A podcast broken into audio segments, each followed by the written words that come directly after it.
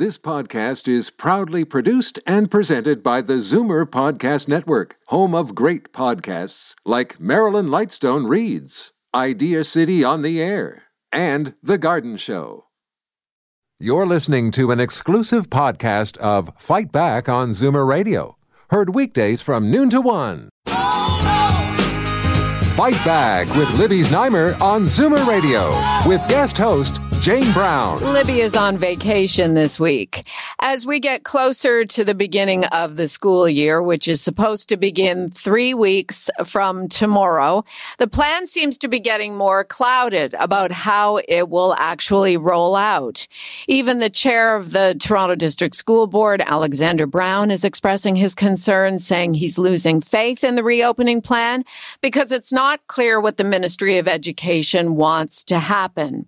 Joining us to discuss this important issue, Leslie Wolfe, president of the Ontario Secondary School Teachers Federation, Annie Kidder, executive director of People for Education for Public Education, and Jennifer Brown, president of the Elementary Teachers of Toronto. Welcome all. Hello. Hi. Annie, I'll begin with you. What concerns do parents have three weeks out? And there are two separate answers depending on whether your children are in elementary school or high school. Well, I think everybody has concerns three weeks out. Uh, you know, parents, teachers, support staff, principals, directors of education, and hopefully people who care about uh, young people. So the concerns are it's hard to understand what the actual plan is. Um, it's it's disconcerting that the plans seem to be so disconnected from what uh, Toronto Public Health, uh, many, many doctors, Theresa Tam from um, the Canadian Public Health Agency say should happen, which is that there should be physical distancing and there should be small class sizes. So there feels like a kind of I don't know, cognitive dissonance where you feel like, but bars have these strict rules. Why don't schools have these strict rules? But I think overall, what's, you know, the most worrying is that there doesn't seem to be an actual plan and that we've had so many months to pull it together. And in our organization, we have been recommending since April uh, that there be a task force with everybody at the table uh, teachers and support staff and directors and principals and students organizations and health uh, experts people from municipalities so that we could develop a coherent plan. So i think it is only three weeks now and people are still kind of at a loss as to what's happening. Leslie what changed last week for the high school plan uh, that the government objected to the percentage of time that students would be spending in online, whether synchronous or asynchronous learning, um, and that they wanted there to be, uh, I think the, the board's plan was 25% face to face in person and 75% uh, either online or working independently. Um, outside of face to face instruction with a classroom teacher. And my understanding is that the government uh, didn't approve of that. They want at least 50% face to face and no more than 50% online uh, or independent. So that's something that's new because um, what parents were told is that their children, there would there could be a hybrid or they could be in the classes every second day or morning and af- or afternoon, right? Depending on the on the board. Yeah, I, you know, where this government is concerned and how it it has unrolled the planning process, almost every week there is something that is new, and that the government seems surprised that boards of education didn't know about. Um, and this initially, uh, when the government uh, announced at the end of June that its grand plan for school openings was to ask boards to do what it had suggested might need to happen some six weeks earlier, um, which is create the three plans one for full remote, one for hybrid, and one for uh, back to school, but with additional uh, health and safety uh, measures in place. Uh, they told boards that the plans would be theirs and to go ahead and do what was uh, required to create health and safety, uh, uh, healthy and safe learning and working environments for the people people in schools. And over the course of the last number of weeks, basically the goalposts have moved on a regular basis as this government has responded, I think, to the correct uh, outrage of the public, uh, of teachers, of education workers, of parents, and of students to um, the plan. The plan as they even as they change it and morph it. Um, so now, just just to correct me if I'm wrong, and maybe it's not even clear. Students, high school students in Ontario will not be able to do 100% remote learning. Well, that depends uh, on, uh, well, n- no, nobody is doing, no, that's not 100% true. High school students uh, may, their families may opt for them to do 100% online remote learning, just like with elementary students. Okay. Yeah. So uh, any, all families across the province uh, do have the option of, uh, do do have the option of saying to they're not sending their children to school. Of course, that option set out by the government um, didn't come with a plan for how families who prefer that option were going to support themselves economically if it meant a parent needed to be home mm-hmm. to supervise the children. So it's really a plan only for the privileged and the rich, right? And it doesn't do anything for uh, those students who are who actually live in places that uh, have the highest incidence of COVID. And I do want to focus on remote learning in a moment. First, though, Jennifer, with the elementary teachers of uh, Toronto, the mm-hmm. elementary school plan is I would say the most concern to all of us, regardless of what age you are, regardless of uh, your health and whether you're a parent or a grandparent, because of the issues around physically distancing and possibly bringing home COVID to family members of all ages. Absolutely. Uh, the rejection of the plan for um, minimum class sizes uh, was not approved, and it doesn't make any sense. It follows medical um, precautions that the government continues to ignore. And, you know, the board has even put in a motion for all students to have masks. Uh, we know now that students are carriers just as much as adults. So why we wouldn't have safety at the forefront of a return to work in September so that we can have a thriving school system, community, and economy. This government has failed us. And, you know, we are two weeks before the beginning of the school year without a plan. That is not a setting up Ontario for success with education. It doesn't and seem like it, no. Not at all. And this definitely needs to be um, changed. They gave the mandate. They let go of their responsibilities and gave it to the boards to come up and address the issues. And they did. They created a thoughtful plan um, that incorporated many of the concerns in a thoughtful, intentional way. And it was rejected full out, not accepted, and this is not what we need at this time. We all want to go back to work. We want to see our students succeeding, but we need to do so in a safe environment. And they need to um, provide that. They need to fund education so that we are not returning to a school system set up uh, to fail. They are putting the students, the workers, the community in jeopardy by their lack if you'd like to get in on this conversation about back to school during COVID 19, which is beginning three weeks from tomorrow, we'd love to hear from you as well, along with our expert panelists, 416 360 0740, toll free 1 866 740 4740. Uh, Annie Kidder, back to you, People for Public Education. Uh, what we're hearing now is that staff at the Toronto District School Board uh, are right now coming up with a new plan to present to trustees tomorrow night. Now, is this a plan for the high schools and the elementary schools? Is it uh, across the board a K to 12 solution? What is the thinking here? I, I actually have no idea, but I, I want to sort of echo the, the problem of this, which is that the expectation was that boards were to come up with plans that would fit in the government's kind of overall protocol. And and it is worrying that the the Toronto board came up with a plan for elementary school that would provide the small class sizes that public health advised, um, and actually came up with a wonderful kind of compromise with the teachers and the staff to make that plan work. Um, and then it got rejected by the province, uh, and the province is oddly blaming teachers' unions, which actually, you know, that are definitely not to blame in this case.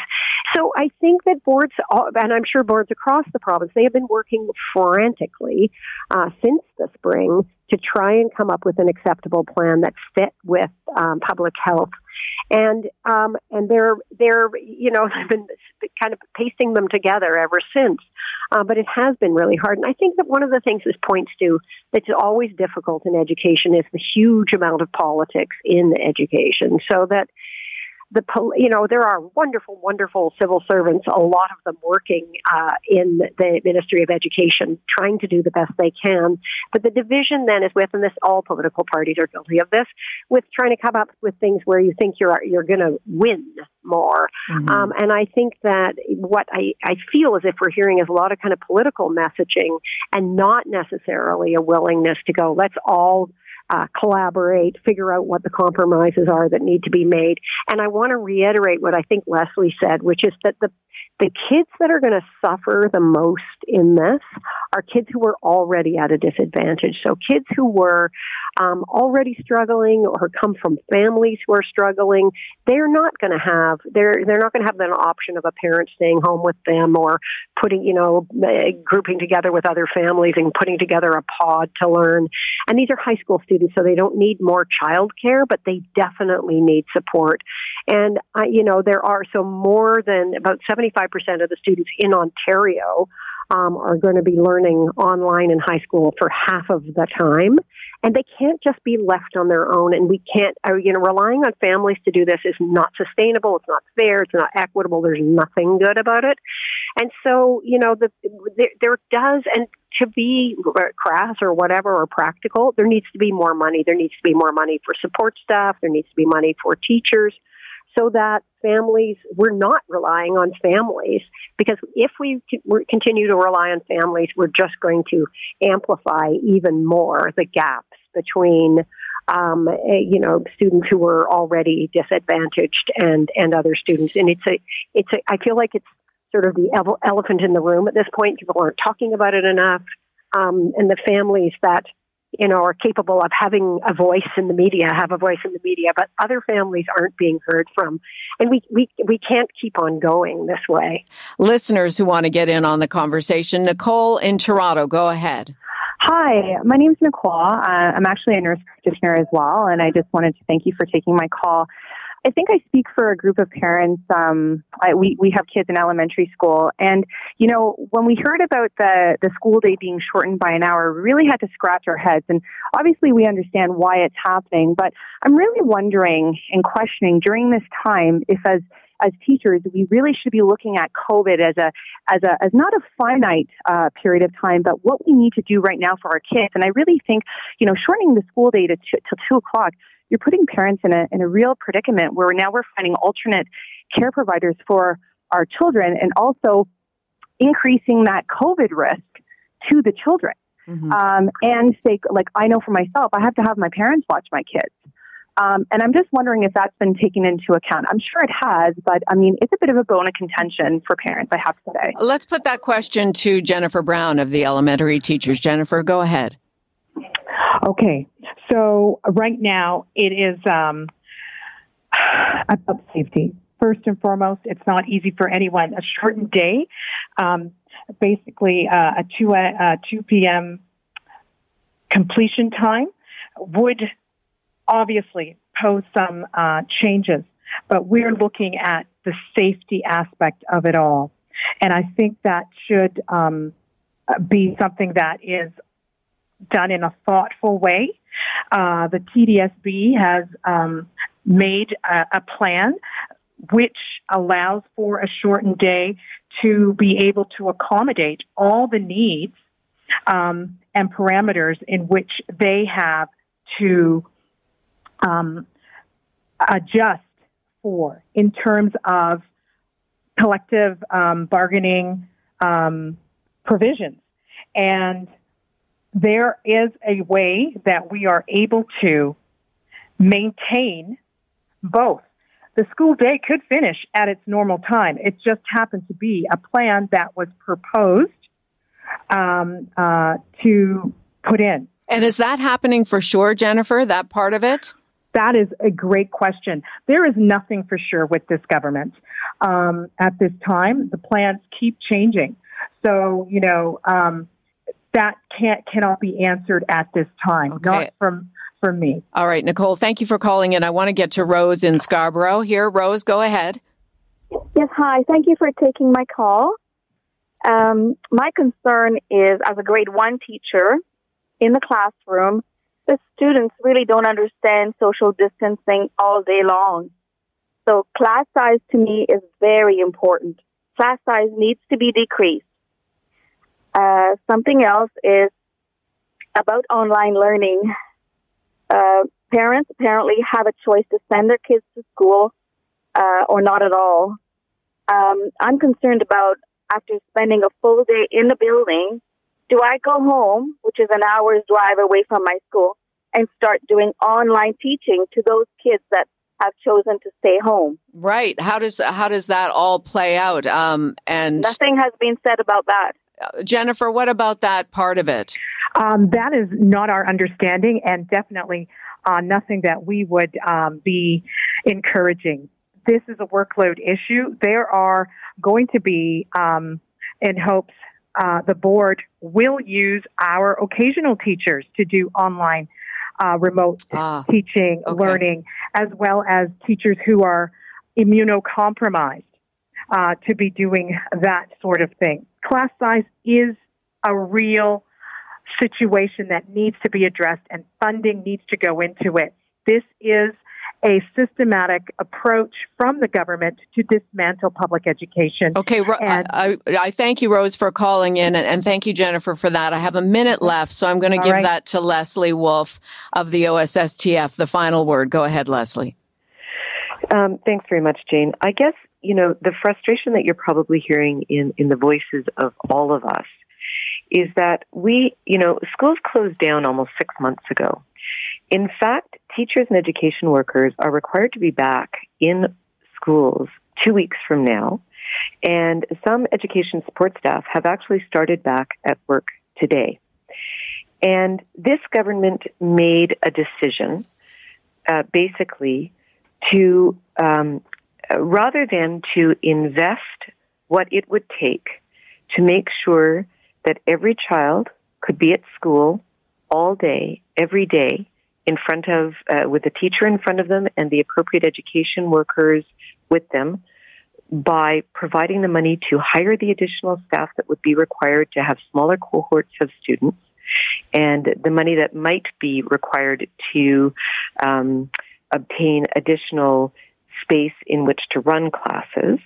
The government chose not to do that. They mm. made a spending decision um, we do have to wrap it up there. We do have to wrap it up there. But I, put the I, government that has put the system yeah. from crisis to chaos. Yes, and every day I have a feeling we will be talking about this in one form or another for the next three weeks until children are actually back in school. I thank you both for your time. I really appreciate it. Thank you. Thanks very much for your interest. Take that care. was Leslie Wolfe, president of the OSSTF Toronto, and Jennifer Brown, president of the Elementary Teachers of Toronto, and Jane for Libby. I'll be back with you again tomorrow, and you can call the Fight Back voicemail anytime if you didn't get through 416 367 9636. 416 367 9636. You're listening to an exclusive podcast of Fight Back on Zoomer Radio, heard weekdays from noon to one. You're listening to an exclusive podcast of Fight Back on Zoomer Radio, heard weekdays from noon to one. You're listening to an exclusive podcast of Fight Back on Zoomer Radio Heard weekdays from noon to one. This podcast is proudly produced and presented by the Zoomer Podcast Network, home of great podcasts like Marilyn Lightstone Reads, Idea City on the Air and The Garden Show.